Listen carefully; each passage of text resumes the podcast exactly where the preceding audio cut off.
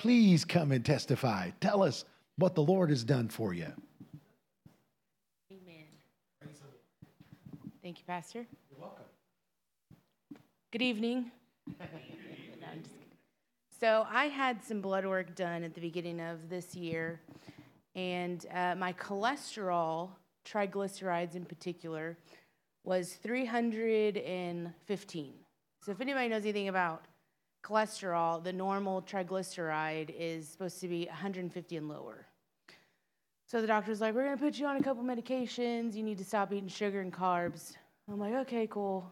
I never went and got the prescription filled. I really just kind of out of sight, out of mind. Um, I didn't really think too much of it. So we have a company that comes out to our job and draws blood and does kind of a little wellness assessment. So I had one done on the third, and my numbers came back, and my triglycerides were at 182. And here's the thing I haven't changed anything. I quit drinking soda, but I haven't done anything else. Like I haven't exercised or anything. So I immediately called Pastor. I was like, Pastor, I think I just experienced a miracle. he was like, Well, I would, I think you received your healing. So amen. I was like, Well, praise God. So Take it too. I will take it. Amen. Praise the Lord. Praise the Lord. Amen. God's God's uh, uh, God's uh, get promised us uh, health, wholeness. Amen. And uh, we're going to walk in it. Health, healing, and wholeness. Praise God. Last time Ted went and got a blood work done, uh, the analyst said, "Hey, where's the biscuits? You brought the gravy, but where's the biscuits?" But anyhow, praise the Lord. Praise the Lord. You know, I bet Ted will come to. I'm, I'm, I'm, I just got a sense in my spirit Ted will be at prayer tomorrow. Because I told him we've been having breakfast every day, and he's like, "You, you what? You what? Breakfast every day after prayer? All right, man. Boy, I really feel the Lord. I, I, it's been on my heart to go. Been on my heart to go. it's been on my heart. Where y'all been going? Where y'all been going? Man, we've been everywhere, Ted.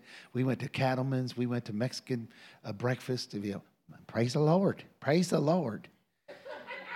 Boy, I really feel the burden to pray.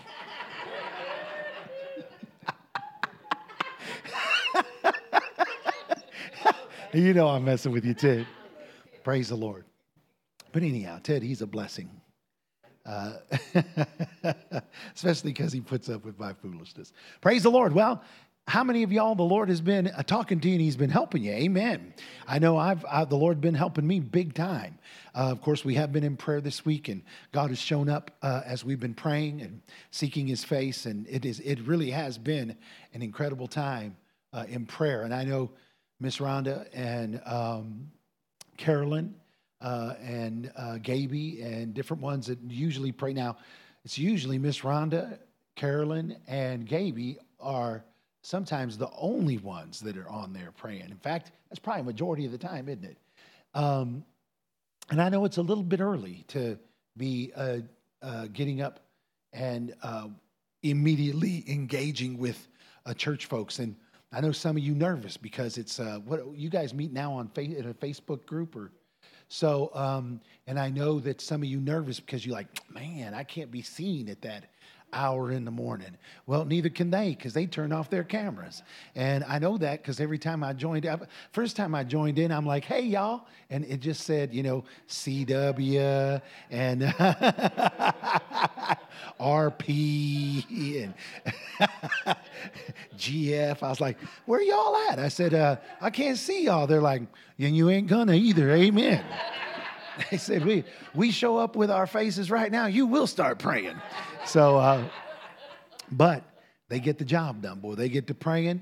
And uh, so it's a six, is it 6 a.m. now?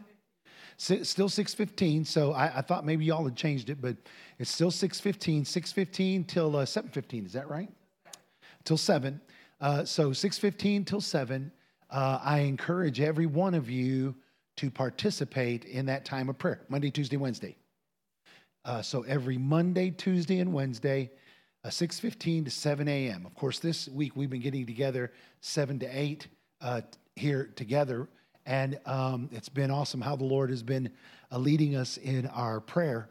Uh, and it's been kind of funny. Um, you just never know how he'll how he'll lead us. But uh, definitely, I felt like the Lord wanted me to have this week of prayer. Uh, not not not only uh, because um, I felt like that uh, there are people that need to learn how to pray.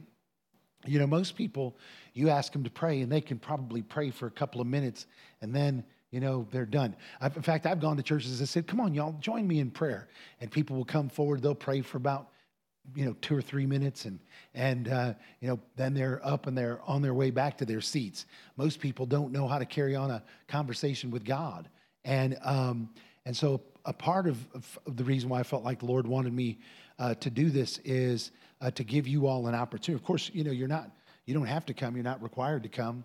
And uh, i know that some of you would love to come but you can't come uh, because you, you know you, have already started working or whatever, and um, you can't uh, take the time off from your uh, from your job to do it. But um, but that's why uh, we have a prayer regularly, and it's you know the time of prayer for our church is six fifteen to. Uh, to seven o'clock, and that happens every week without fail. And uh, so, uh, so again, not only did I do that because I felt like that, um, you know, children learn how to talk by listening to their uh, people around them talk. And uh, I found that God's people learn how to pray when they hear others pray. Uh, uh some people say, "Well, I know how to pray." Well, some of y'all don't know how to pray right. And so when you when you start hearing people pray uh, the Word of God and pray in a way uh, that that um, that uh, the Lord answers, um, then it, it, it, changes your life. the other reason is because I feel like God is calling us to a, a higher place of fellowship to a higher place of communion with Him. And uh, those, most of you probably have heard the call of the Lord. Uh, and you felt the wooing of the Spirit and the drawing of God's Spirit uh, for you to come in closer uh, in, in prayer. Uh, it's, it's important that you respond in obedience uh, to the Lord when He's drawn on you like that. The reason why is because if you don't, the, the more you resist the Spirit, the more calloused you become in your heart toward the things of the spirit and you and, it makes the things increasingly difficult for you to be able to then take those steps that at one time may have been easier for you to take but because your heart was calloused because of your uh, unwillingness or your disobedience then um, then uh, it became hard. Some people, some people think that the reason why it becomes hard is because the Lord pulls away from people, and that's not why it is. It's because you become calloused in your heart. It's like when you, you know, uh, when you first learn how to play the guitar, man, it tears up your fingertips big, big time.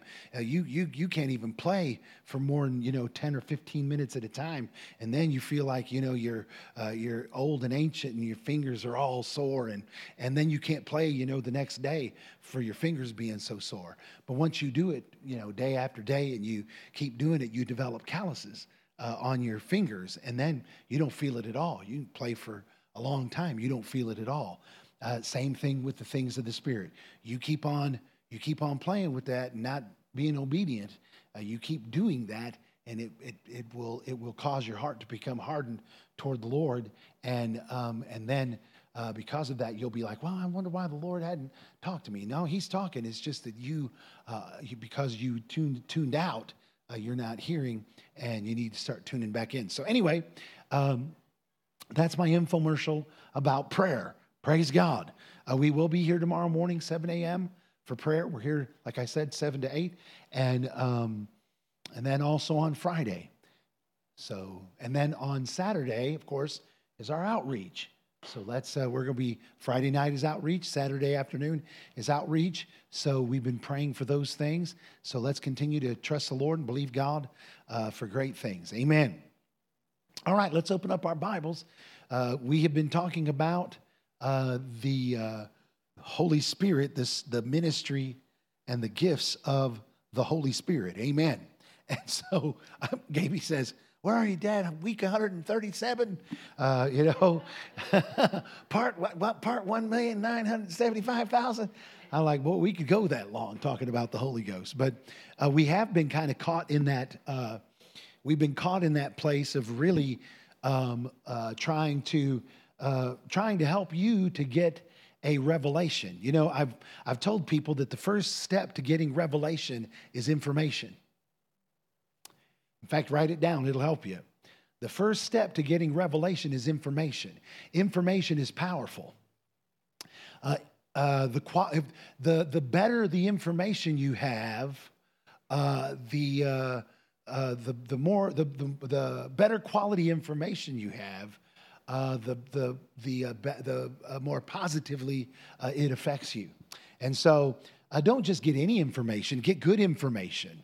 Um, information nowadays is cheap um, sometimes free. So uh, we need to avail ourselves. And I'm not saying go and just start gathering information from anyone, uh, anywhere, anytime. Uh, be careful that the, the information that you're getting is quality information. Or if you're you're, you're looking for information on a subject that at the very least if you're gonna if you're going to tune your ear to listen to someone that you're not acquainted with or someone uh, that you're not certain really uh, has good information uh, in the particular subject you're trying to uh, cover, then uh, uh, if you're gonna if you're gonna do that, if you're gonna listen to somebody you're not certain about, then at the very least, only do that on subjects that you're clear, that you have some understanding on, so that you don't end up getting uh, in a bad place and getting in the ditch and then have to unlearn a bunch of crap. So, or a bunch of stuff. I shouldn't say crap. People, you know, people. Someone said I might as well be saying a curse word. I was like, no, not really. But anyway. Um, so it starts with information. Information, uh, glory to God.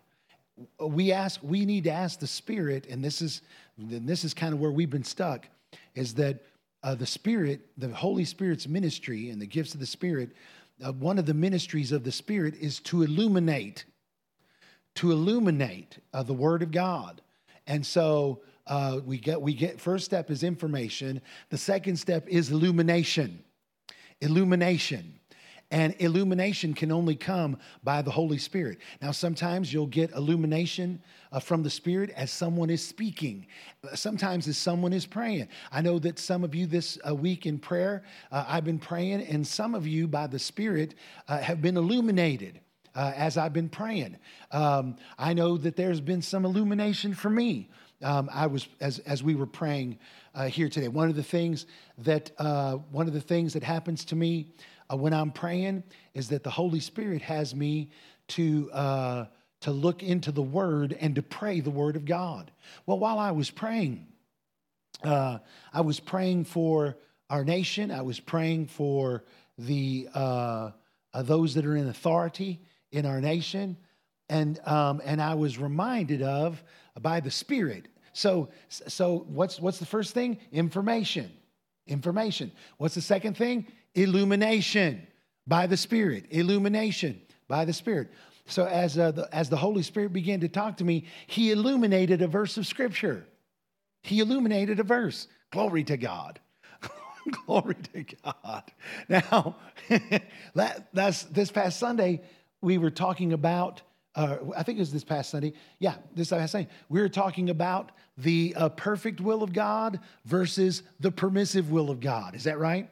We were talking about walking in God's perfect will uh, and uh, refraining from being uh, being satisfied with walking in His permissive will. So uh, y'all know what that means, right? The permissive will of God versus uh, the perfect will of God. I'll give you an example. We, we, we use Saul as an example. Saul, uh, the king of Israel, uh, was not God's choice. It was not God's plan for Saul to be the king of Israel. But Israel wanted a king. Uh, they wanted a king because other people had kings. They wanted a king because they perceived that it would make them look stronger if they had a king. Uh, militarily, they believed it would make them, uh, it, would, it, would, it would cause their enemies to tremble if they had a, a human king. Up to that point, uh, when uh, the children of Israel were crying out to God for a king, uh, Jesus, uh, or I say Jesus, we, we know Jesus has always been, but Jesus was their king. God was their king.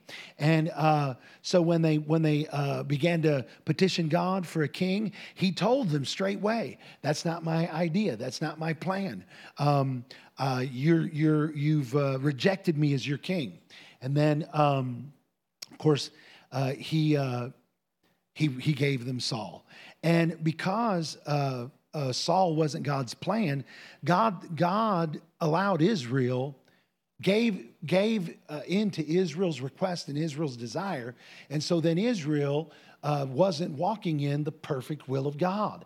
They were, God had permitted uh, something that wasn't his perfect plan. Now I know that's hard for some of us to uh, to uh, conceive that we could do something and uh, and God still be with us and it not be His perfect will. But you know what happens with children and parents? It happens in the natural. Um, we don't um, we don't disown or um, uh, write out of our inheritances in our wills our children when they do stuff that isn't our perfect will. Um, they get they get over there in our permissive will. Most adult children probably walk in the permissive will of their parents instead of their perfect will because they've you know they've gotten out there on their own and they're doing their own thing now. But when it comes to God, we want to do God's perfect will. Because God, he has already authored our life. He has already written the definition of who we are. And when we walk in the perfect will of God, how many of you know that if you walk in God's perfect will, then you'll uh, uh, then wherever wherever God intended for you to go and whatever God intended for you to do and whoever God intended for you to be, that's what you will become. Oh, yeah.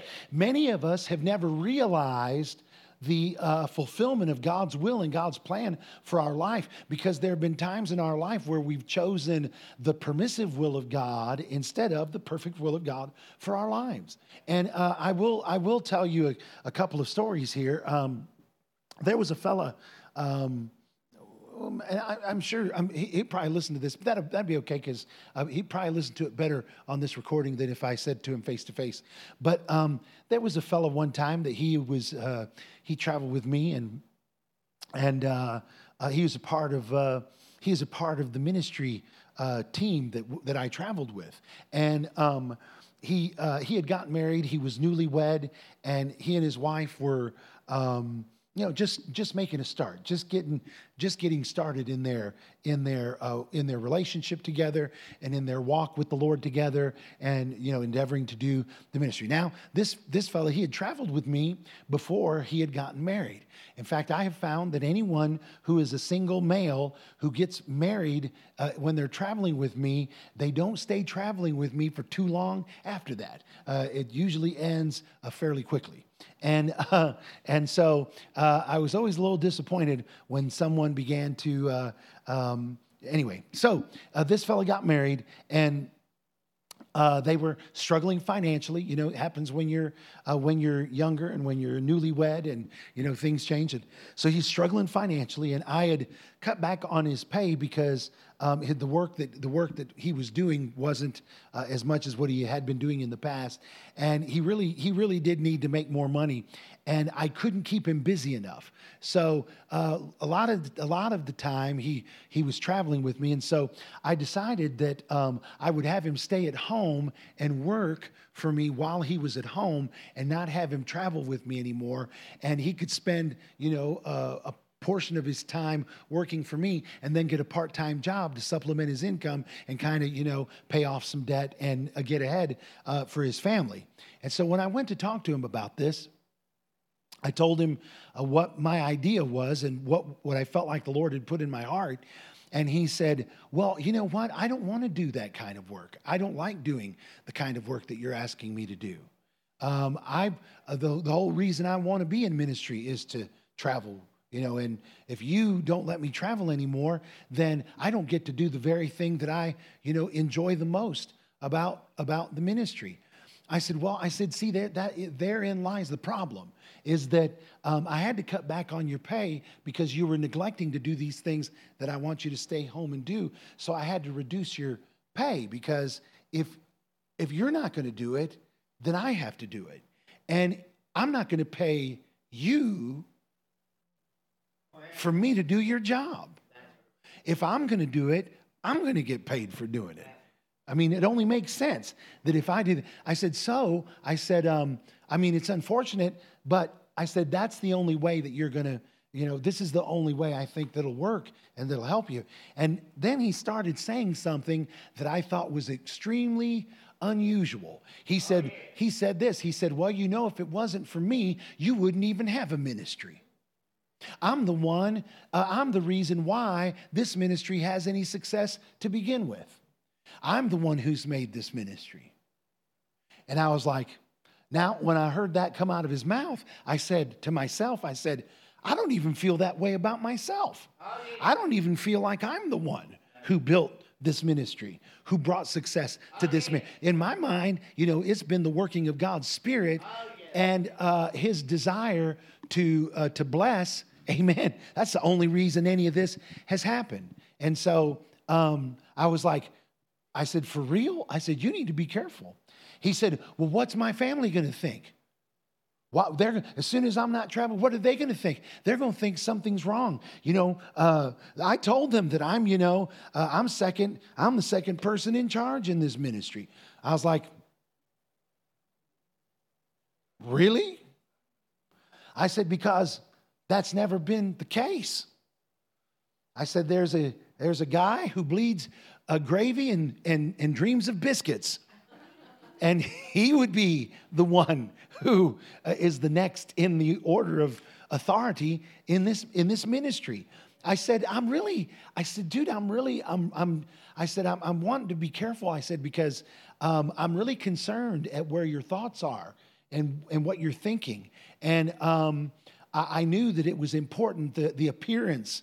Uh, he, had, he had made people believe that he was, he was doing something in the ministry uh, that obviously he wasn't doing, that he held a position that I, I, mean, in, in my mind, he, he never held that position. Now, some people become legends in their own mind. Oh, yeah. Some of you have done that. I've, I've done it before. Um, thank you. But uh, I've done it before. But this fellow here, you know, uh, after he talked for a while, he got kind of ugly. And so I just said, hey, look, I think it's probably better if, if you just, uh, I'm not even going to have you. Uh, you know what?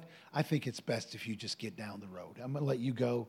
And, you know, um, you know, you, you, uh, you seem to, you seem to uh, believe that, uh, that any of the success that we've had, you've brought. And so instead of bringing us success, maybe you'll be better at bringing yourself a success. And so um, I, I love you, but I'm pretty sure that this is a deal breaker here. I'm, I'm very concerned about this, and I don't really think that I want you even working on this. So for now, I'm going to let you go, and um, I don't know how you're going to handle that. Well, he handled it by being angry, by being angry with me for a long period of time, and then a couple years later, uh, he came to me, and I went to a visit. Uh, visit with him and his family. I uh, didn't didn't know that he would be there. Um, I wasn't avoiding him, but it didn't matter to me that he was there. I went to visit. Are y'all interested in this at all? Oh, yeah. uh, what are we talking about? The perfect and permissive will of God.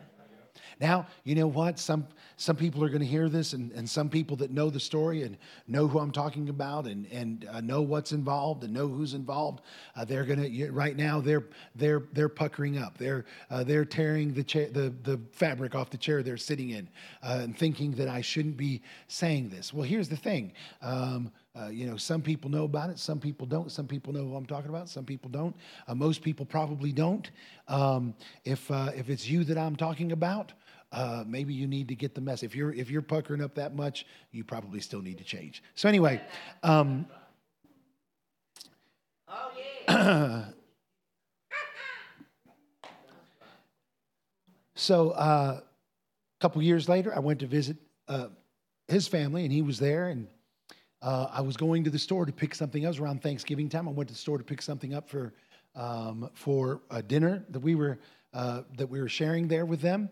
And uh, he went with me to the store and he turned to me and he said this. He said, he began to cry and he said, I feel like I've missed God. I feel like I have ruined my destiny. I feel like that I have done something that will not allow me to finish my race, to finish my course. I repent. I'm sorry. I, I feel like I ruined everything. Now, let me tell you something. If you get to a point in your life where you feel like a decision that you, you've made. And I'm not talking about you just feel this in your in your soul or in your emotions, but it's something that you that you know in your spirit that something has happened and you're like, man, you know, that I think this jeopardizes my destiny. You know, you ought to listen to that. You ought to listen to that. And you ought to do everything that you know how to do to realign yourself with the Lord. Now, see, here's the thing you say, well, his, did, did he really misalign himself with the Lord uh, just because of, you know, yeah, you know, he, he didn't misalign himself necessarily with me. Uh, because I was just trying to, I was just trying to get him, you know, in a direction that I thought would be beneficial to me. I thought it would be beneficial to him. I felt like the Lord had told me that's what I needed to do. But the misalignment didn't happen on the day that I let him go. The misalignment had been happening all along. He didn't know, he didn't know this, but he wasn't. Here, here's the thing. You know what? Don't, the Bible says that we're not to, do you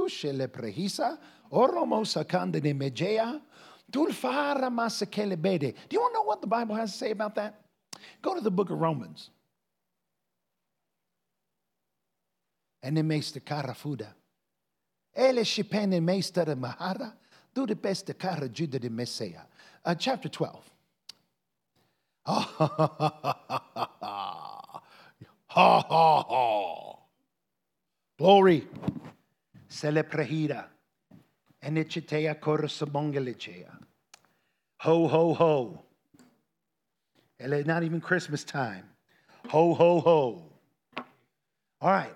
Um, Romans chapter 12. Look what it says. It says, verse 3 for I say, through the grace that is given unto me, to every man that is among you, not to think of himself more highly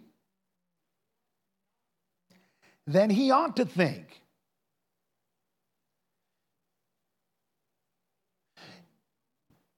Now, now here's the thing that doesn't mean you're not supposed to have confidence. You know what? If God said, like, uh, what did God say to Joseph? Well, through dreams, God was telling Joseph that he was going to rule, that he's going to have authority. Uh, that's what God said. You know, when God spoke to me in the beginning of my life, in the beginning of my ministry, when the Spirit of God spoke to me, when when I got a, when I got information, and then uh, the Holy Spirit illuminated that information and began to illuminate to me what that information meant. I, God began to show me that I was going to be a minister of the gospel, that I was going to preach the gospel, that I was going to heal the sick, cast out devils, raise the dead. Um, in fact, here's, here's what the Lord told me. He said, before, before your race is over, you will walk in, you will have walked and had every gift of the Spirit manifested through your life, not all at the same time, but uh, Throughout your life, you will have seen a manifestation of all the gifts of the Spirit manifested through your life regularly. And the Lord said, You will have walked in every ministry gift apostle, prophet, evangelist, pastor, and teacher. That's what the Lord told me. Now, you know what? That's when you're, when you're, when, uh, when you're a 54, wow, am I now? 54? When you're 54 years old and you tell people that, people like, Amen, Pastor, praise, me, Amen. Amen. But you know, when you say that and you're 16 years old, you know what people think? People think that you're too big for your britches. People think that you're thinking highly of yourself, more high. And here's the thing when God, uh, how many of you know that God, He doesn't talk small about us, He talks big about us? So when God goes to talking about you, He's not talking small, He's talking big. And faith, when faith talks, faith doesn't talk small, faith talks big. And so when we're when we're declaring and confessing and saying what God says, when we get illumination about our lives, concerning our lives about what God says about us, then you know what? We're going to have to probably say things that are on a on a on a higher level than mo- most of the people around us. Especially now, I'm going to tell you this, especially around people that aren't. No, be quiet. Um, especially around people that are not born again. You know, when we, and some of us have that happen, when we go to the doctor and the doctor says, Well, you know, I, I see a mass uh, you know, we, we saw mass in, in your, uh, in, your, uh, ex, in your exam, and you're like, well, glory to God. Uh, I thank God that I'm healed by the stripes of Jesus. You know, doctors, they went to school for umpteen years. They went and they did their residencies and all of that, and they went through training, and they, you know, they have all this knowledge and all this understanding, and they save people's lives on a regular basis. So when you, some yahoo who don't know, come here from sic 'em about uh, medicine and about the medicine, when you go to talking faith, you know, when I every every time I went to churches and I talked about COVID and the way that I talked about COVID, there were always medical people. Uh, it, it never failed. There were always some sort of medical personnel or people that worked in the medical field that were there listening to me talk. Do you know the people that got the most offended were people in the medical field? Do you know why? Because they thought, "Who are you to tell us about COVID?" Who are you to tell? I mean, we were we're we're medical people. We know what we're talking. See, they don't those folks, they don't understand, they don't understand faith. And here's the thing: I wasn't talking arrogance. I wasn't thinking of myself more highly than I ought to. I was aligning myself with the Word of God. I was aligning myself with the Amen. Amen.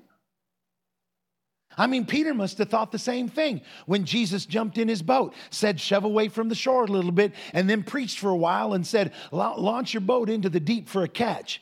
Peter, the fisherman, looks at Jesus, the carpenter.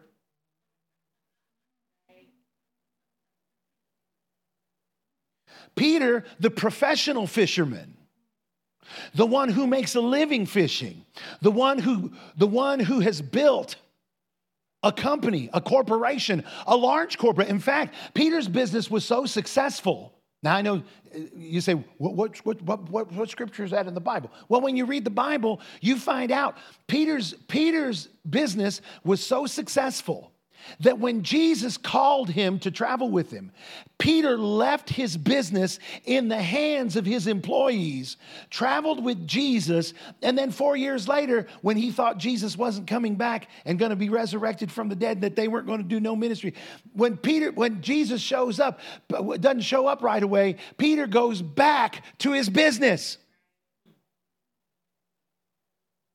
Are y'all hearing this? Oh, yeah. So, Peter, a businessman, owns a fishing company. Jesus gets in his boat. He's a carpenter by trade.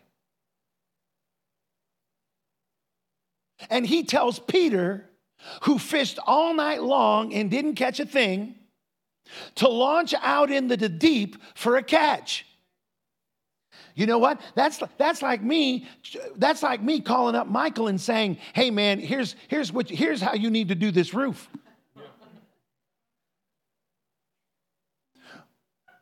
Or me going to Eric and saying, hey, you know, um, here's how you sell this. The way you sell this is that, you know what? I'm, these people, and, and here, this is, this is, and this is the, this is a, uh, a problem in, this is a, this is a problem for the whole body, is that when, the, when the Spirit begins to illuminate, we have got to make sure that we understand who we are. That we're not thinking of ourselves as more highly than what we ought to. You know what? Because when you're full of yourself and Jesus comes along and tries to tell you how to do your, amen. Glory to God. Hallelujah. Amen. Praise the name of Jesus. Listen, lift up your hands and say, Thank you, Lord. now, see, can some of you relate to Peter right now? Can some of you relate to what? Amen. But see, we, we do. If you want to, if you want to know how you can identify now, you got you got you got to get out of that, that river of denial.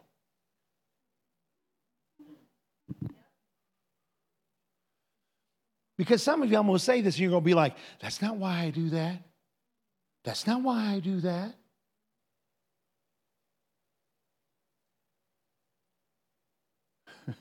Anyway,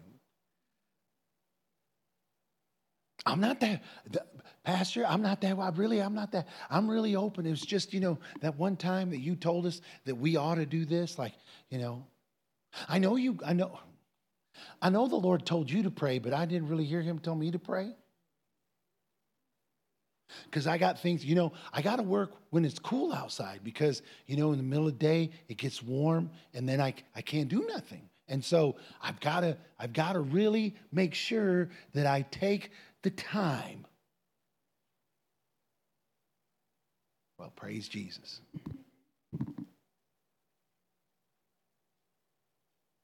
Well, I, I don't need to learn how to pray.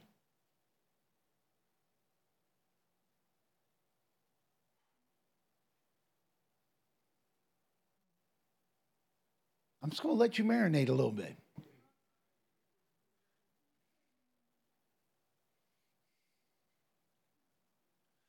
You know, what, what, what about, I mean, did, did some of us, we don't even inquire of the Lord. What if, what if he is trying to get you to launch out into the deep for a catch? What if he is about to open up a major door? What if, what if, what if the million flow was right behind the end of this week?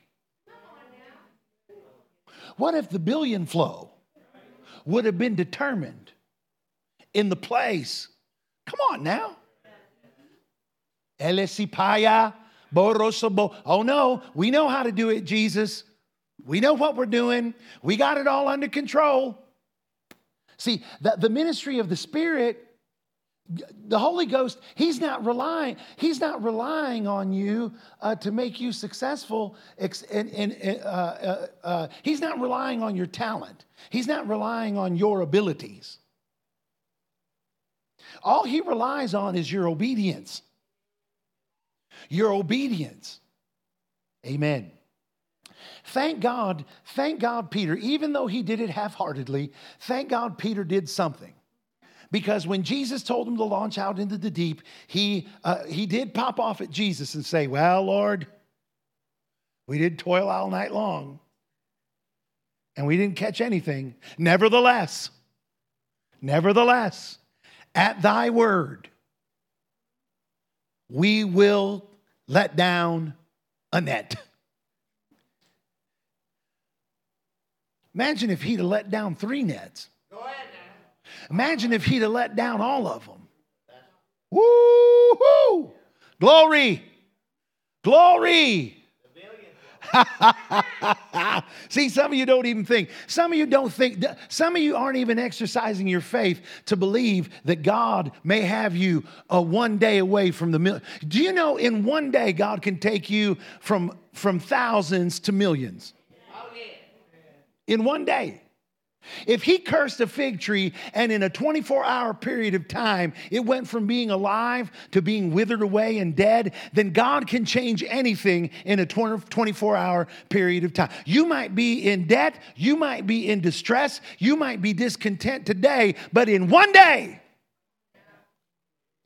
but in a similar but in a similar fashion in one day you can become shipwrecked because you're not looking to do god's perfect will in your life now, listen, I'm not, the only reason I'm using prayer uh, this week as an example is because I knew it would hit home with you. I'm not, I'm not trying to, I'm, listen, all I'm, all I'm saying to you is that many of us, we, we, we live our lives so haphazardly and without any regard as to what God's perfect will is for our life that we don't even consider that around the next corner could be the uh, fulfillment of the prophetic word that God gave us in the beginning of our life. That at any moment now, God could fulfill every dream and every vision that He gave us because we, we because we are uh, hungry and thirsty, because we're willing and because we're obedient, because we, we desire to do His perfect will.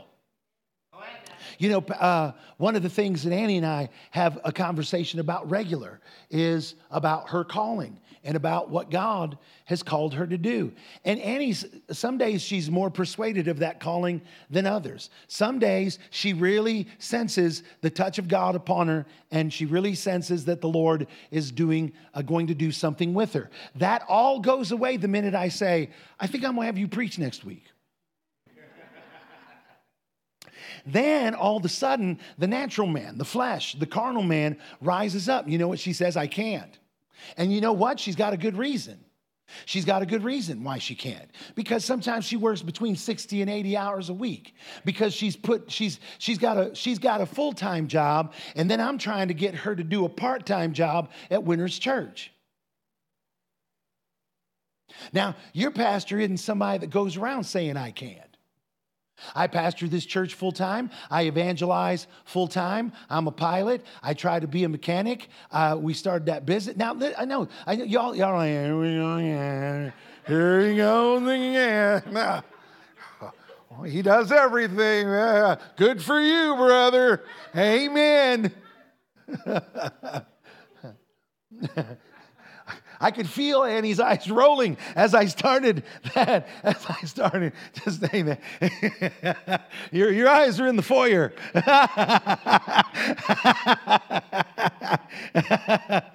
you know, we can, we can either make excuses or we can make a way for God to do what He always wanted to do in our life. You know what? We got to quit saying we can't. We got to quit saying it's impossible. We've got to quit saying, we've got to quit saying all the things that the devil wants us to say, all the things that our flesh wants us to say. We've got to believe God. Amen. So you're not supposed to think of yourself higher than what you ought to. But you're also not to think of yourself lower than you ought to. You've got to find out what it is that God is saying about you and then tuck in. Hang out there. Amen. When he said something big, and most of us, that's what he does, he says something really huge. Now, some of you say this you say, Well, Pastor, I feel like I heard something. I feel like I heard the Lord tell me something, but you know, how do I know whether it's God? Well, when, when God tells you, when, first of all, when God tells you personally uh, in your spirit, uh, God tells you. Secondly, every prophet from here to Timbuktu, when they look at you, is going to say the same thing God told you. Prophets, pastors, teachers, evangelists, Christians. When I got when I got born again and the Lord said uh, through that vision what he had called me to do, from that moment I went to a tent meeting. A guy didn't know me, called me out, laid his hands on me, said the same thing that I had been hearing the Lord say. In fact, he even told me he says, "You've been dreaming dreams and seeing visions and what God told you in those dreams and in those visions is true. I've called you to be an evangelist." Laid his hands on me. That same man, you know, I'm telling you the testimony of this fella that he said, if it wasn't for me, this ministry would be. You know what? We were in, we, we went to that same meeting that God called me to, uh, to be an event, that Lord confirmed through that man. We went to the same meeting. I sat on, I sat on this side of the tent. This individual sat clear on the other side of the tent with his family. This preacher didn't even know we knew one another. And in the middle of his message, he took, that preacher took his hanky he opened it up, and with all of his might, he worked to rip that hanky in half. When he ripped that hanky in half, he came to me and he gave me half of that hanky. And I was like, well, praise the Lord. Glory to God. Hallelujah. Woo. You know, I I, was, I was making a pull. He walked to the other side of the tent and he gave the other half of that hanky to that individual that I'm telling you about. He went back to the platform and he said this. He said, Some of you wonder why I just did that. He said, I don't know if you fellas know one another. He said, if you don't know one another, you need to get to know one another. You need to become acquainted with one another. Because the Lord just spoke to me and said that in the last days, it's His desire to use the both of you uh, in revival together. Go ahead, man. That's right. God's called y'all to work together. Oh, yeah.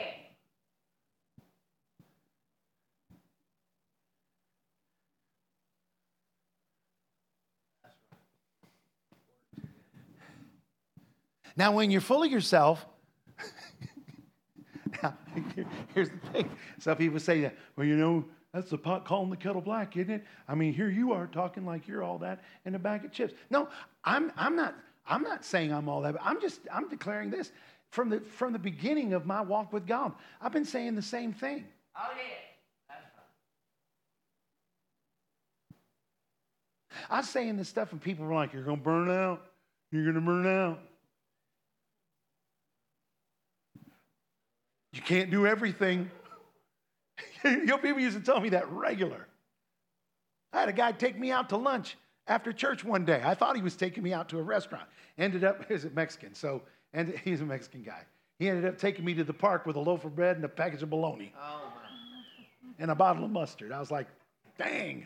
And, and, and Kool-Aid in a little. and those lemon cookies they made us eat at Vacation Bible School. But anyway, that guy, that guy took me to the park and he, he said this I brought you here because I wanted to give you a little uh, counsel. He said, You can't do everything. You can't do everything. You know what? I, I didn't think I could do everything, but I did know this. I knew I could do what God told me to do. Okay. And you know what He called me to do? Preach the gospel, heal the sick, cast out devils, raise the dead, spread the fire of revival. Eventually, He said uh, that I'd be a prophet. Eventually, after that, He said I'd be an apostle. Uh, oh, um, during, wait a minute, uh, during the time I was an evangelist, and then we went on staff at that church, someone came up to me and said, You're about to enter into a teaching ministry. On Wednesday nights, I listen, I hated teaching. I never wanted to teach. But on Wednesday nights, the pastor said, I want you to do a series, Zig. I said, What do you want me to do the series on? I want you to do it on ministry gifts. I want you to teach on the subject of ministry gifts. I said, I, I, don't know that I can uh, expound on the subject of ministry gifts. He said, Well, he said, You better figure it out. He said, Because you got next Wednesday. I said, All right, Pastor Bill Coleman. That next Wednesday, I prepared an outline and um, I prepared uh, uh, some teaching on ministry gifts, and for the next 10 or 12 weeks, I taught. I taught like I'd never taught. Listen, I was teaching, I was teaching, and people were amazed. They were like, My God, I didn't know you knew all that. I was like, I didn't either. I didn't either. But that was the fulfillment of the, of the prophecy. I started as an evangelist. I ended up being a youth pastor, uh, got under the anointing to teach while I was there uh, by the word of the Lord. A man had told me, God's going to open up the door. You're going to teach. You're going to be a teacher. And I began to teach the word of God. Then after that, he said, uh, You're a prophet. Amen. I was like, Well, I don't like that, but oh well. You know, uh, I didn't say it much. Uh, but other people did. Everyone, everyone began to confirm it. So first, God will tell you. Say this with me. Say, first, God will tell me. First, God will tell me. So the first thing is that when the Holy Spirit brings illumination, He'll go to telling you. Oh, yeah. How many of you think, how many of you, how many of you, if you had been in a tent meeting with me when I was a teenager and someone ripped something in half and gave half to you and half to me, how many of you, and we, and we, ended, and we were, and we were good friends and the preacher didn't know it. And then he follows it up by saying what he said. How many of you would want to probably listen to that? Oh, yeah.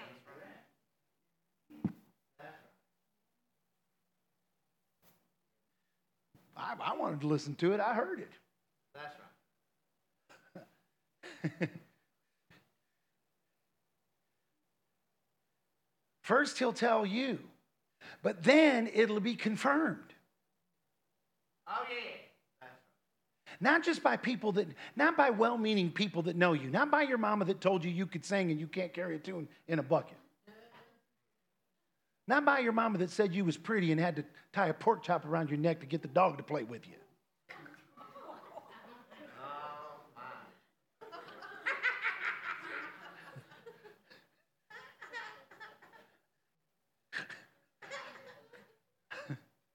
I'm, ta- I'm, talking about, I'm talking about people you don't know. I'm talking about strangers.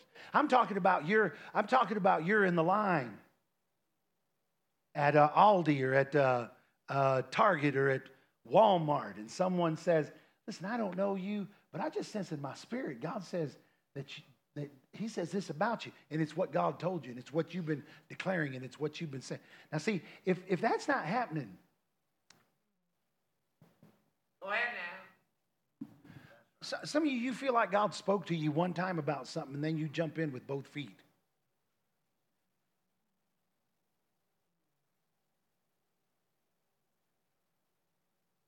And then, we, then you wonder why you're in trouble. You, you want me to tell you what happens when we, when we get over there in the permissive will of God? What happens is God doesn't do this to us. What we do is we end up getting out away from the boundaries of His grace in our lives. When you go, when you go, if God hadn't called you to be a prophet, I'm going to tell you something. If you go around saying you're a prophet and God hadn't called you to be a prophet, do you know that the, you know the whole the whole realm of the spirit hears you say that. Oh, Ahead. It's not just you and the people around. You might be trying to impress people, telling them you're a prophet, but it's not just those people and those that are within earshot that hear you. The devil hears you. And do you know devil, the devil has demons that are assigned to attack those ministry gifts? And if you don't have the grace, if God hadn't given you an anointing in that area, the devil's going to scramble your brains. That's right. He's going to whoop you in a New York second. You know why? Because you're trespassing in an area that you don't belong. That's right. because you've gotten over there doing something that you have no business doing. Oh, yeah. Are y'all hearing me? Oh, yeah. You know what Brother Hagin used to say? He said there are people, there are people that die early. Right. He said one time the Lord spoke to him about an evangelist here in Oklahoma. Uh, I believe he was talking about Jack Coe. He said the Lord told him to go tell Jack Coe that he needed to lose weight, that he needed to be careful because he was uh, he was uh, uh, he was allowing food to have a place in his life that uh, that uh, it shouldn't, and that he needed to be careful uh, how he dealt with the offering and how he dealt with money. The Lord told him that he would die an early death if he didn't straighten it out. You know, the, the consequences for disobedience are greater uh, for those that have known a greater measure of God's goodness than those who are oblivious to, to uh, God's goodness. When you have really gotten in and stepped in and, and seen the Lord and, and uh, seen Him move and, and uh, tasted of the gift of God and walked after the Spirit and seen the uh, gifts of the Spirit manifested and working your life, and then you then and then you go and you uh, and you step out of God's perfect will and you uh, choose His permissive will instead, the longer you stay over in the permissive will of God, the more you open up the door for the enemy to come in and scramble your brains and mess with you. So Jack Coe, he was over there and he saw a great measure of the gift of God manifested through his life and through his ministry. I mean, Jack Coe's the dude's pulling cancer off people's faces. Jack Coe had a powerful healing ministry. You know what would happen? The anointing would come and he'd start taking up an offering. He'd start taking pledges. He'd start handing out envelopes. If you, if you see Jack Coe on, on recordings, of course, nowadays there's so many people that are, uh, that are larger in, in stature because of, you know, too many Twinkies. But uh, back, back in the day, you know, that wasn't as common as what it is today. And Jack Coe was a large man for the time that he was living in, a very large man. And uh, so Brother Hagin went and told him. I think it was within a year or two, Jack Coe died. He died when he was 30 years old.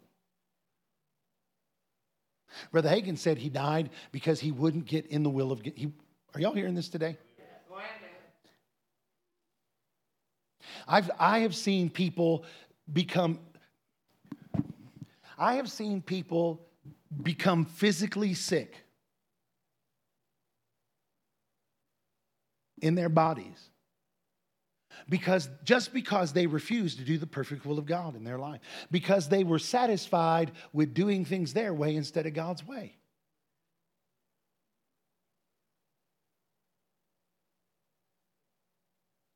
When I, when I talk to people that are chronically sick, that, are, that have chronic sickness, when I talk to people, uh, the, the, thing I, the thing I encourage them and I counsel them to do is to begin to look into their heart to determine whether they're being obedient to the Lord or not, whether they're doing what God told them to do or if they're doing what they thought that they ought to do or wanted to do or desired to do.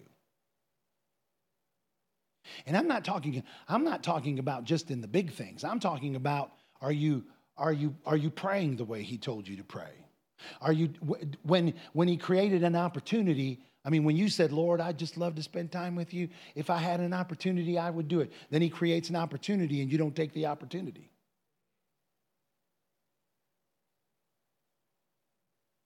Boy, I'd love to go to, I would love to go and minister in Africa. And then the opportunity comes and you're like, ah, not this year.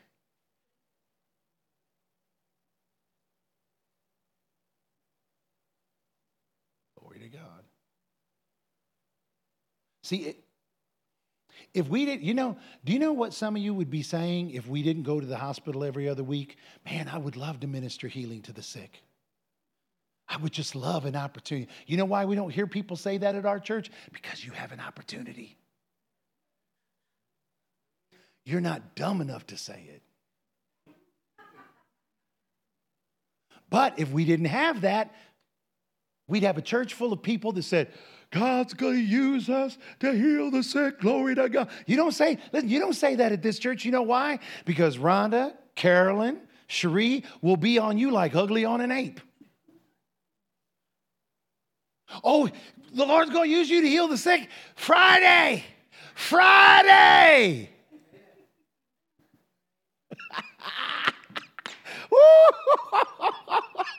Look, uh, uh, Ayla and Tyler, hear you say that? They, they, they looking up your information on CCB. You get a notification. You got mail. you got mail. Is this helping anybody here today? Oh, yeah. Glory to God. Is this helping you, baby? Yeah, praise the Lord. You're gorgeous, Mama.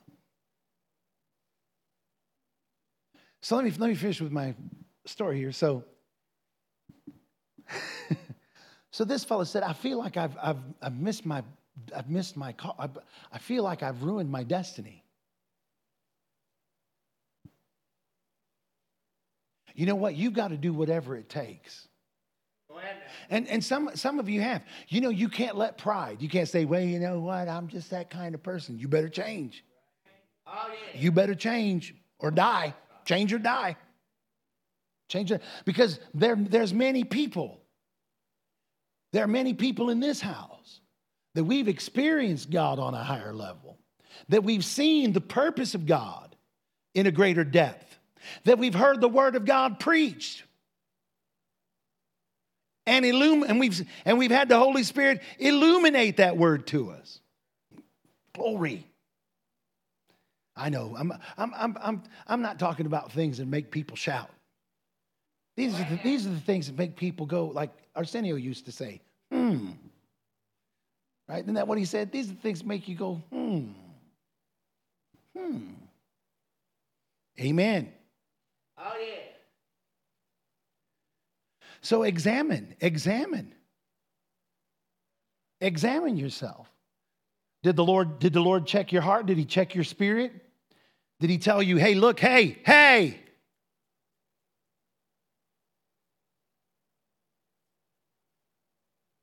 Don't get distracted. So, so this, this, this brother, I looked at him because I felt bad for him. You know, you feel bad when people say that.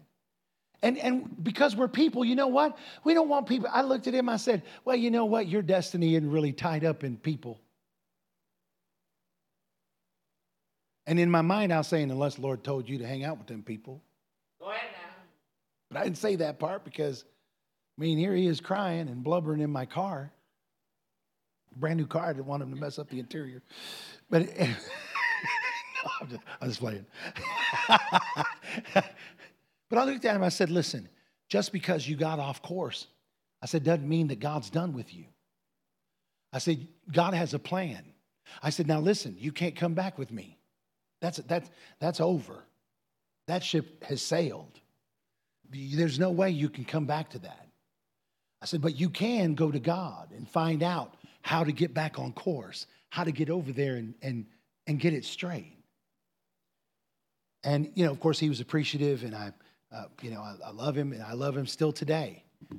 But, I, but I've, I've, I've, I've seen the Lord give him an opportunity to reconnect and to do what it is that God told him a long time ago to do.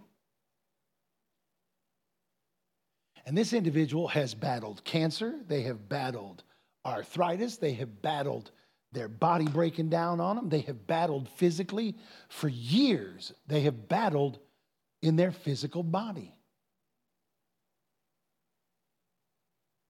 I believe that what is going on with this individual is they still haven't got it straight.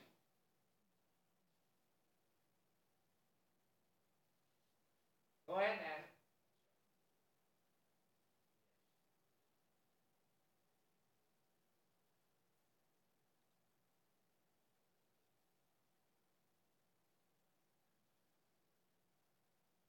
Just be who God told you to be. Oh, yeah. There's some people, they're determined to be pastors when God called them to be associates. That's right. Yes. Just be an associate. Oh, yeah. Ah, my anointing is bigger than that. Every anointing is bigger than what the. But you know what? We're not. We're not who. We're not the ones who determine The, the destiny, we, you don't determine your destiny, you discover your destiny. And once you discover your destiny, it's your responsibility to get on the, on the boulevard to arriving at that place.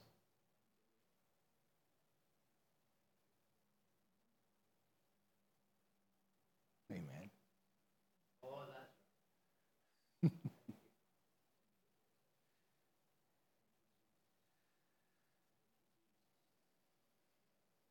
Do you know it's better if you show up by yourself than not to show up at all? oh, that's right.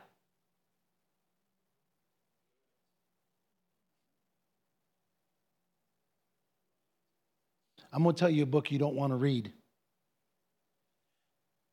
I was going to say Diary of a Mad Black Woman. Is that a, is that a movie? is it a book and a movie? Is that Madea? Okay, that's the wrong book. Um,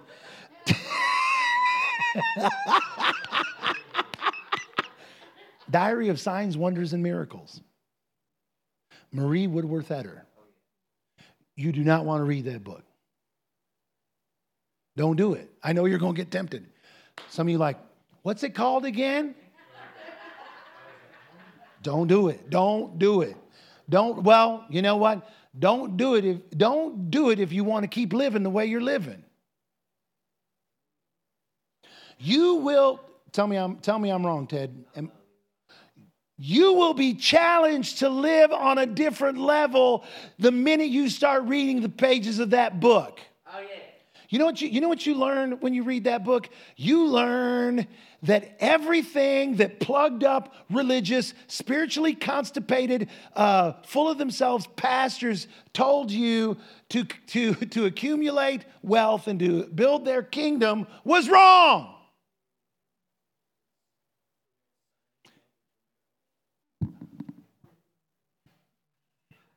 No, it's Diary of a Mad Black Woman, Ted. That's what it is. I told him, I said, Diary, Signs, Wonders, and Miracles, Marie Woodworth. He's just catching up. It's okay, Ted. I love you. At least you get there, right? Amen, brother. I'm with you. I'm with you. I'm with you. Marie Woodworth her, her children died. You know what she, you know what she, uh, the, what assumption she made? She assumed that they must have been standing in the way between her and what the Lord created her for. Yeah. You know what? Some of you like, that can't be. Oh, really? What I what I just get done telling you? I just I just told you that if you choose God's permissive will over God's perfect will, then you open up the door uh, to, to cross over the boundaries of God's grace. And when you do that, it opens up the door to the enemy to be able to wreak havoc in your life.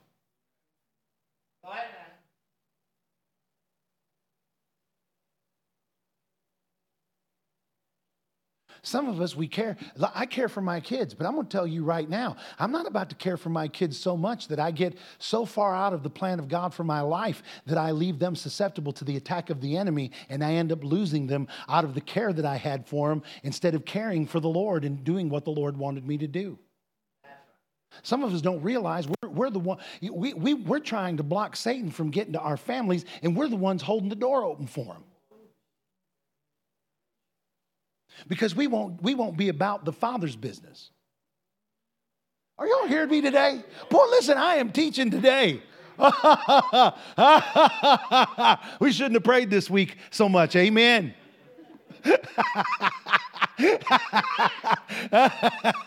oh, glory. I'm, I'm dyeing my hair pink here in a minute. What's left of it? I'd look like an Easter egg. A brown Easter egg with a pink line around it. One of them brown eggs like your chicken lays, Ted.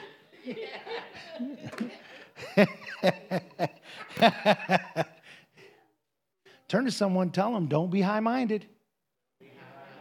See, being high minded isn't that you go around, you know, uh, uh, sashaying and, uh, you know, uh, doing your little turns. But that, that's not, that, being high minded is when you pick your way over his way. Go ahead, man. So I, conti- I continue. I, and here's the thing when I, I talk to this individual, when I talk to them, you know who they think, you know who they think is full of themselves? Me.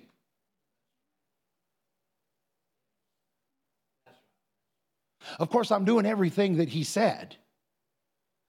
None of it came because I'm intelligent. I say it regular. I confess, this is not my fault. I didn't do this.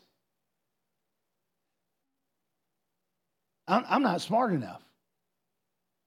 I didn't get far enough along in, um, in uh, academics and in my education to even have the smarts to get the listen church i'm going to tell you something i can't even i can't even put together notes for preaching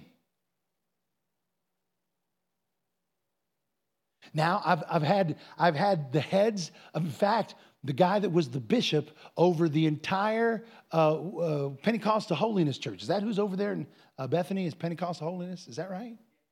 Uh, the Pentecostal, the bishop, Frank Tunstall, the bishop of the Pentecost, one time he came to one of my meetings. This guy is educated. Boy, listen, he's been to school for preaching and ministry, teaches people, teaches people how to do it. He came to one of my meetings in Moore. First time I ever saw him, came to hear me preach. He sat through that service, he began to shout. While, while I was preaching, he began to shout. His wife began to shout. After the service was over with, he said, My God, I hadn't heard anybody preach like that in a long time. And then he began to tell me what the style of preaching was that I was preaching. There's a name for it. Oh, yeah. There was a name. He told me what style it was. He, he told me where it originated. He told me how, you know, that uh, it's not a style that many people preach with anymore. And he, then, he, then the next question was, Where did you get your training? Where did you learn? I said, In the upstairs bedroom of my grandmother's low income apartment. I said, I have a degree in neology. Oh, yeah. That's right. He goes, he said, uh, no, really. He said, where'd you go to school? I said, brother, I didn't go to school. He said, You listen, he said, that was one of the most well constructed messages that I've ever heard preached. He said, I'd like to have your notes. I said, I wish I could do that. I don't have notes. I preach without notes. I can't preach with notes. Said, then his wife walks up and he says, My God, you're not going to believe this. And his wife looks at me and she says, she said, I ha- she said, I haven't been blessed by someone's preaching as much as I was blessed by your preaching tonight. She said, What an amazing, she said, I love when people preach. And she named the style of preaching.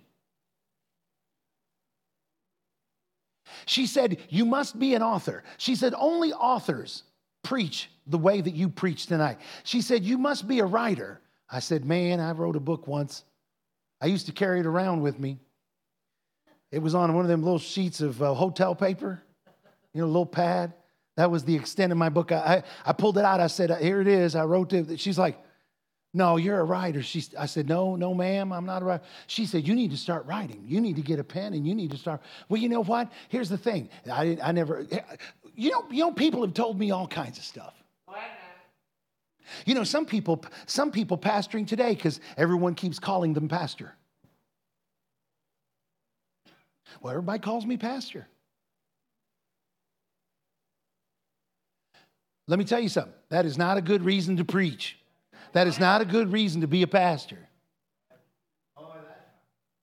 You know, people would tell me, uh, I'd, I'd, go to meetings as a teenager and I'd, I'd get up and I'd, I had a band with me. I'd, I surrender all, I surrender all, all to thee, my blessed Savior, I surrender all. I'd, I'd get done after church, you know, you know, the first thing they tell me, you ought to make a record. You know how many records I've made? Zero. You know why? That's not what he told me. Could I do it? Yeah, I could have done it. Could have made 10. There were people that offered to record, uh, to record me and do a record. Not me not pay a dime. They're going to take care of all the expenses. You know what I said? No. You know why I said no? Because the Lord didn't tell me to do that. Go ahead. I'm about to throw this microphone. Go ahead Come on, y'all. Uh, Are y'all, y'all hear what I'm saying? Listen, the, the, you know what's happening right now? Illumination. The, the, the Holy Spirit is trying to illuminate something to you. Quit making excuses. Shut your mind down. Listen to your spirit. The Holy Ghost is trying to get you down the road, and some of you reasoning with Him and making excuses in your head why I'm not talking to you. I'm preaching, and it's Wednesday. Glory. See, if you want the greater, then you have to be, uh, you have to have a greater commitment. You have to be, amen. Michael, Michael, he didn't have success until he committed 100% to what he was doing physically. Every, every time he gets halfway in his commitment physically, guess what? He gained 35 pounds. it's true, isn't it? The, the, the minute he lets up, the, minute he lets up on that commitment, I mean, dude will sit down and eat an entire chocolate cake. Two. I, wa- I watched him one time. I watched him cut a piece of cake out and take the piece, put it on a plate, and drag the cake away. and in your mind, you're like, he, he ain't gonna finish that. He ain't gonna finish that. 20 minutes later, it is gone. Well, all of it, but that one little part right here. Oh, my God. And, and, and Twyla reach up and lick that just so she can have a piece.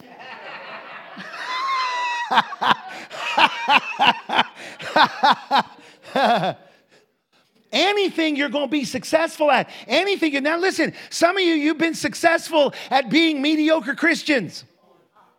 You've been successful at getting part of the way there. You've been successful at having a move of God every now and then. You've been successful at being anointed every other week. You've been successful at doing what other people have done. But there are very few that have gone and been more than what people expected, been more than what they expected, been more than what their family expected, done more.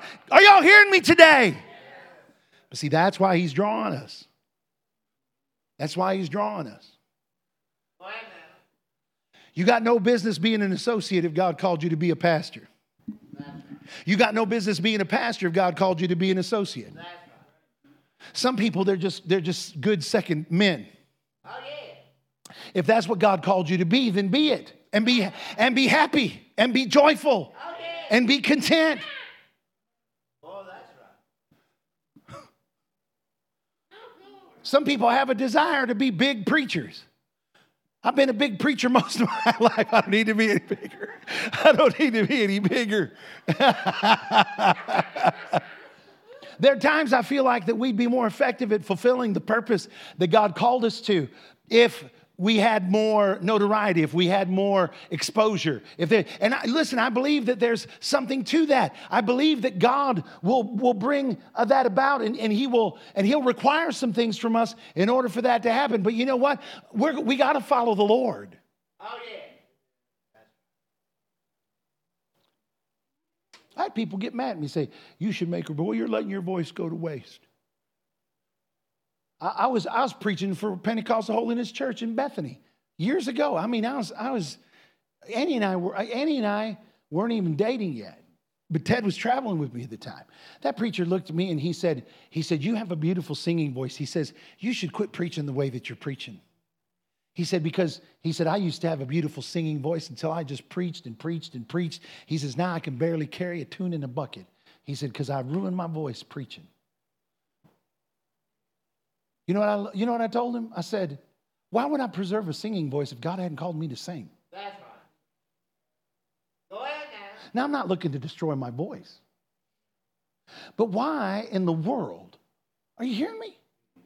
See, the devil will try to get you off track by, by uh, putting your mind on stuff that seems good, stuff that seems right.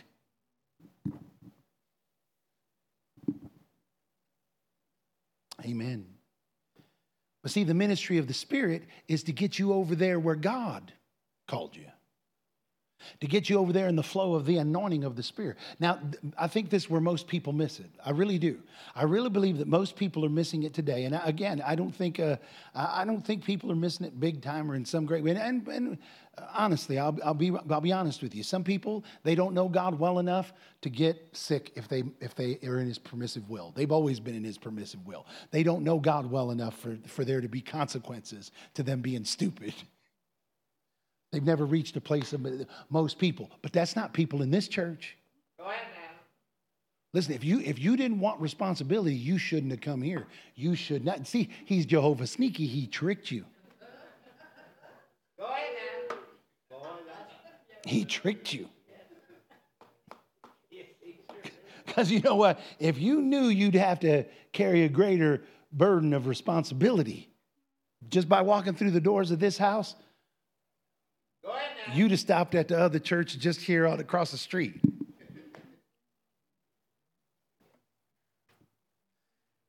In at eight, out at nine.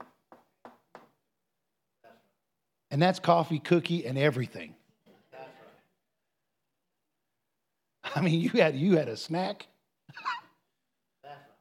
You got to listen to them jam on Van Halen. I mean, you walked in and it was like, jump, jump, do, do, do. Go ahead and jump. So you got Van Halen and Kari Jobe. Go ahead now. It's like listening to the cat radio station on a Sunday, you know? So, got you a cup of Joe, a nice cookie. Guy came up on the screen, gave you seven steps to a happy week.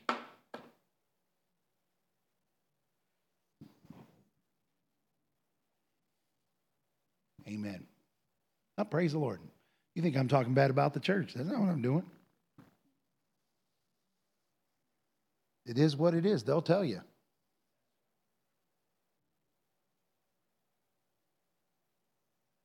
They'll tell you. McDonald's has a culture because that's what they they they had. They, McDonald's created a clown culture. That's what they wanted. We created the culture of this church. I'm going to see some of you like, you know, if we would just change this. Well, I got an idea. How about you change Oh, yeah. to fit the culture that God's called you to? Imagine that. Some of you will change to go to a fancy steakhouse to fit the culture. Woohoo! Yeah, yeah. You change to go to the gym to fit the. You know, the only people you see in slacks and tennis shoes are like 98 years old, you know. Well, it, Brandon, Brandon said, I got a 98 year old spirit. You know, no, it's, it's people that don't care. You know, people they, they're not trying to. But me, I have to, I have to at least look the part because I ain't gonna look like healthy. but I'm, I'm tricky. I'm tricky. Annie, Annie's personal trainer, one time he thought he's gonna make me throw up. I went over there on a hot day. I know I'm fat. Listen, I know I'm fat, but I'm gonna tell you something. I have stamina. Boy, you got that right. I know. yes. You get on a bike next to me, I'll bury you. Listen, I will bury you. And I, and, I, and I ain't even rode lately, but I'm telling you right now, I get to feeling it on that bicycle. I don't know what it is. I, I love it. But yeah, they, they put me on a, on a stationary bike, and he's like, are you, re- are you ready for this spin class? I said, Yeah, I'm ready. I said, I'm ready to bury all these. He's like, Well, I'm glad you came. I hope you enjoy it. I said, I'm probably not going to enjoy it. This, I said, we are, We're in a garage. I said, It's hot up in here. Oh, well, we're going to put the fans on. I'm like, Dude, is. And then some woman come on the screen. I'm like, Oh, here it is. And she's all happy. Come on now. Boy, listen, I was, I was, I was pedaling just to get it over with. Like, this lady's driving me crazy. She's way too happy. Way too happy. Uh, she ain't even sweating. How can you ride a bike and not sweat? The end of it is making me sick. But anyway, we rode for 30 minutes. I know that guy thought I'd leave there because Annie told him he hadn't been working out and he was, I knew I was healthy. Oh, well, I, using that term in a way to say I was, I was good at riding that bike. But anyway, make a long story even longer. After a half hour, what, what I ride that day? 11 miles or something. I rode like 11 or 12 miles or 30, whatever it was. All I know is everybody else was like six, eight miles. I'm like, I'm like almost doubled them. And then, then dude's looking at me like, well, how you feel? I said, man, I'd rather be riding a bicycle outside by the lake in the wind. And I said, that's the best way. I said, but yeah, that's all right. He says, so you are you, you know, you feeling kind of tuckered? I was like, no, actually, I'm feeling pretty good. So then he wanted me to go do some other workout, and I was pulling up and doing all these things, and and and I know he was so he's like, yeah, now now you're working, now you're working. I'm like, oh, I said, am I? Am I really? Them personal trainers like to make you throw up. None of them ever made me throw, up, but if they ever did, I ain't going to the bathroom to throw up. I'm running out of, I'm running to the bathroom. That, that's going right at their feet. I'm, I'm, gonna, I'm gonna lean right, th- right into them. and I like, I like to eat before, I like to eat before I work out. My sister's like, I don't know how you do that. We was running a 5K, the Rosebud Classic. I, I had three cookies. She's like, what are you doing? I said, I'm carbon up. I'm carbon up. She said, but that's how you eat every day. I said, I know, I got to carb up every day. I beat her that day too. Anyhow. So he, he tells Annie later, he says, So how did he feel? Annie was like, Fine. He, was he sore? She's like, No. You could tell he was, it's one of the things that made him go, hmm. Yeah. But anyhow, I turn to someone, tell them, do the perfect will of God. Any questions? Any questions? Did this help anybody here today? I, I didn't try to make. I didn't try to bring you. You know, I'm. I'm not trying to bring things down. I'm trying to bring you up, and uh, uh, it's it's a challenge. Praise the Lord. Praise the Lord. I don't always listen. I'm be honest with you. I, I don't always do what's right. Y'all know. Y'all know. Y'all aren't stupid. But you know what? I spend a lot of time trying to do the will of God. Oh, yeah. Thank you, In fact, that's all I, most of my time, that's what it's spent doing, figuring it out, figuring it out, figuring it out. But Pastor, I feel so far away from. That's when I run harder, because if oh, because if you far away, Ayla, if you if you took off and you're far away, how am I gonna catch you? I'm gonna have to run. Not the other direction. Oh, yeah. I'm going to have to run after her. That's right. So that's what we do. We run after God. Yeah. Till we catch him.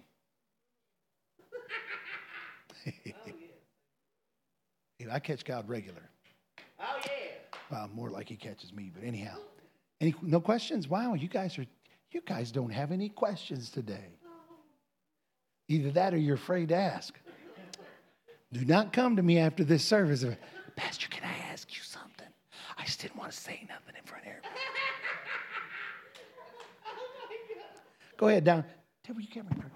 Was, will someone grab me a, a, bottle of water? With it? No, no, she said, I, I need it today. no, oh, hey, praise the Lord. Yeah. Make me look bad, Ted. Thank, thank you, sir.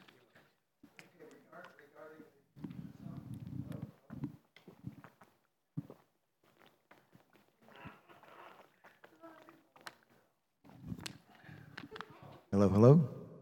So, uh, regarding the perfect and, and, and permissive will of God, uh, the word says that, that God knows the end from the beginning. All of our days are already written in His book uh, in Psalm 139. Um, uh, we are, as I understand it, we're free moral agents and we have our free will and, and we go through our lives making our own decisions, but God knows what we're going to do before we do it. True. And and and I guess what I'm I'm just having I'm not so much having a question as as trying to to figure out Figure it out. how how God is.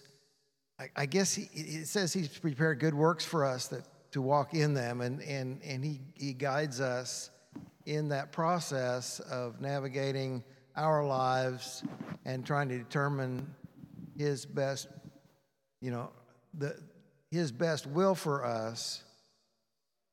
But even when we miss it, He knew we were going to miss it. He knew He knew your friend was going to go off where where he went, Sure did.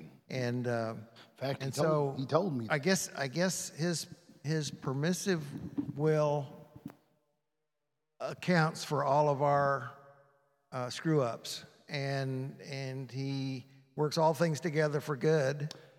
I, I in the process, I, right? I, I don't think that it counts for all of everything we do that seems to us to be messed up, because sometimes God. Well, for example, you know, the Lord, the Lord told me that um, when when this individual that I was talking about, when they first, they traveled with me early in my ministry, early, like they were the first person to ever haul me around, and then I moved away, and and they got they got away from. They wouldn't have though if they'd had the opportunity, but. Um, but then they got away from God and everything. And, and then when they came back to the Lord, it was in one of our meetings, and this person said, I feel like I'm supposed to go and move to Oklahoma with you and travel with you. And I didn't want to do it. And the reason why I didn't want to do it is because I, I knew that, um, that this individual, and I, not, not that I, here, here's the thing with me. You know, if I say something like this, I knew this individual wasn't going to be open to my um, that open to my instruction because I think they had an issue with receiving from me. And um, I didn't I, I didn't think it would work out well. I thought it might be okay for a while, but I thought it would end I thought it would end bad. And so I said, well, you know, uh, let, let me pray about it. And, and, and Annie was there, and uh, I talked to Annie, and Annie was like, Heavens no. well, that wasn't exactly what she said. But anyway, no, she didn't say anything bad. She didn't say nothing bad. She said, but she, Annie said, no, it's a, it's a hard no from me. And uh, I was like, okay. I said, but uh, how about you pray about it? She's like, has it come to that? I'm like, yes. And so we prayed about it. And, and uh, while I was praying, the Lord spoke to me and said, I, I spoke to him to go with you. You need to take him. I was like, oh, thank you, Lord. I have a word from God now, and now that I have this word, everything's going to be all right. The Lord said, no, everything's not going to be all right. Because after this is all over with, it's going to it's going to get bad. You're going to you're going to go your separate ways. He's not going to he's not going to he's not going to do all that I planned for him to do. I was like, well, Lord, if you know it ain't going to work out, why? Well, the Lord said, because I have to give him an opportunity. Oh, he said, I give everyone an opportunity. And I was like, yeah, but what about me? He said, well, you said use you. So I'm going to use you. And so sometimes when God uses us, what we think is a hiccup or a mess up was really us allowing God to use us, maybe to help someone else make a right decision or a right choice. But but anyway, let me let me say this. God does know the end from the beginning. But because he's a just God, he's a just God. Is that right? He's a righteous God. He'll give us opportunity. Now, just because it's already settled and God already knows what's going to happen, uh, but you don't. And so it's important that you walk this out. Now,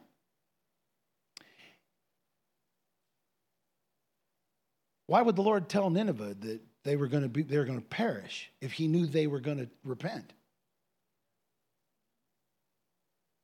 Well, because there were things that were with Jonah, and there were there, we don't understand everything about how God does things.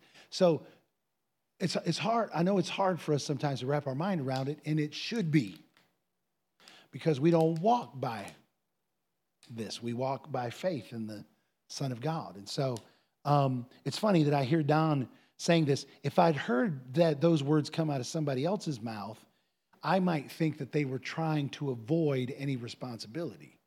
But knowing Don, I know that he's really wanting to, and see that to me, that that puts Don in a safe place because he's bothering to be bothered by it because he actually really does care. Some people, the, the, only reason they would say that is just to make, like, well, you know, God knows everything, and, you know, we're predestined and all those things, which is all right and true, and it's all good. But, um, but I know the, the motivation of your heart. And, and I thank God for you, Don, because uh, that, that, that question or that statement that you made today, uh, that's important. It's important for you to be going through that process. It's important for you to have. I have the same kinds of things. I go through the same exercises. Um, those are those are things that the Lord will settle with you in your heart. Uh, some things He won't answer good enough, but you'll be satisfied with whatever He says because He's your Father, and you'll be like, "All right, Dad, I got it."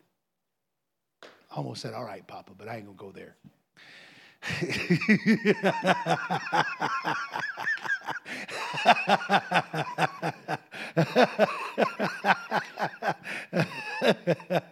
Anyway, praise the Lord. uh, praise God. Any other questions? No? All right. Listen, uh, I love you. I appreciate you. Um, these words aren't meant to condemn or to bind up. These words are meant to loose, loosen and to free you. Um, there ought to be joy in your heart today that you have an opportunity to go higher, that it's not over yet. Amen. It's not over yet.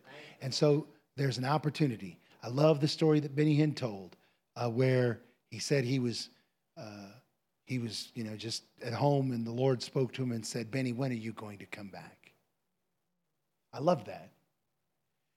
I've heard God talk like that to me, and when He does, those are good things to hear.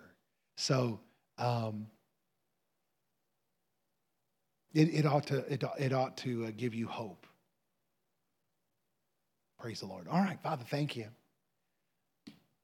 Lord, if I've said anything that set someone off, that triggered them, I pray, God, that you'll help them and that you will, uh, um, Lord, you know what's in my heart. And it's oh, yeah. only my desire to help people, your people, like what you told me, to help them to discover their destiny, to help them to get in the flow of revival and, and the move of your spirit. So, Lord, I, I, I pray that you'll continue to help me to grow and help your people, all of us.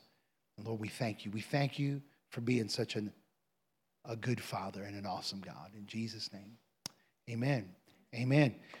you know, it's not God punishing you that, that it's not God punishing you that brings about trouble. It's getting outside of the boundaries of His grace.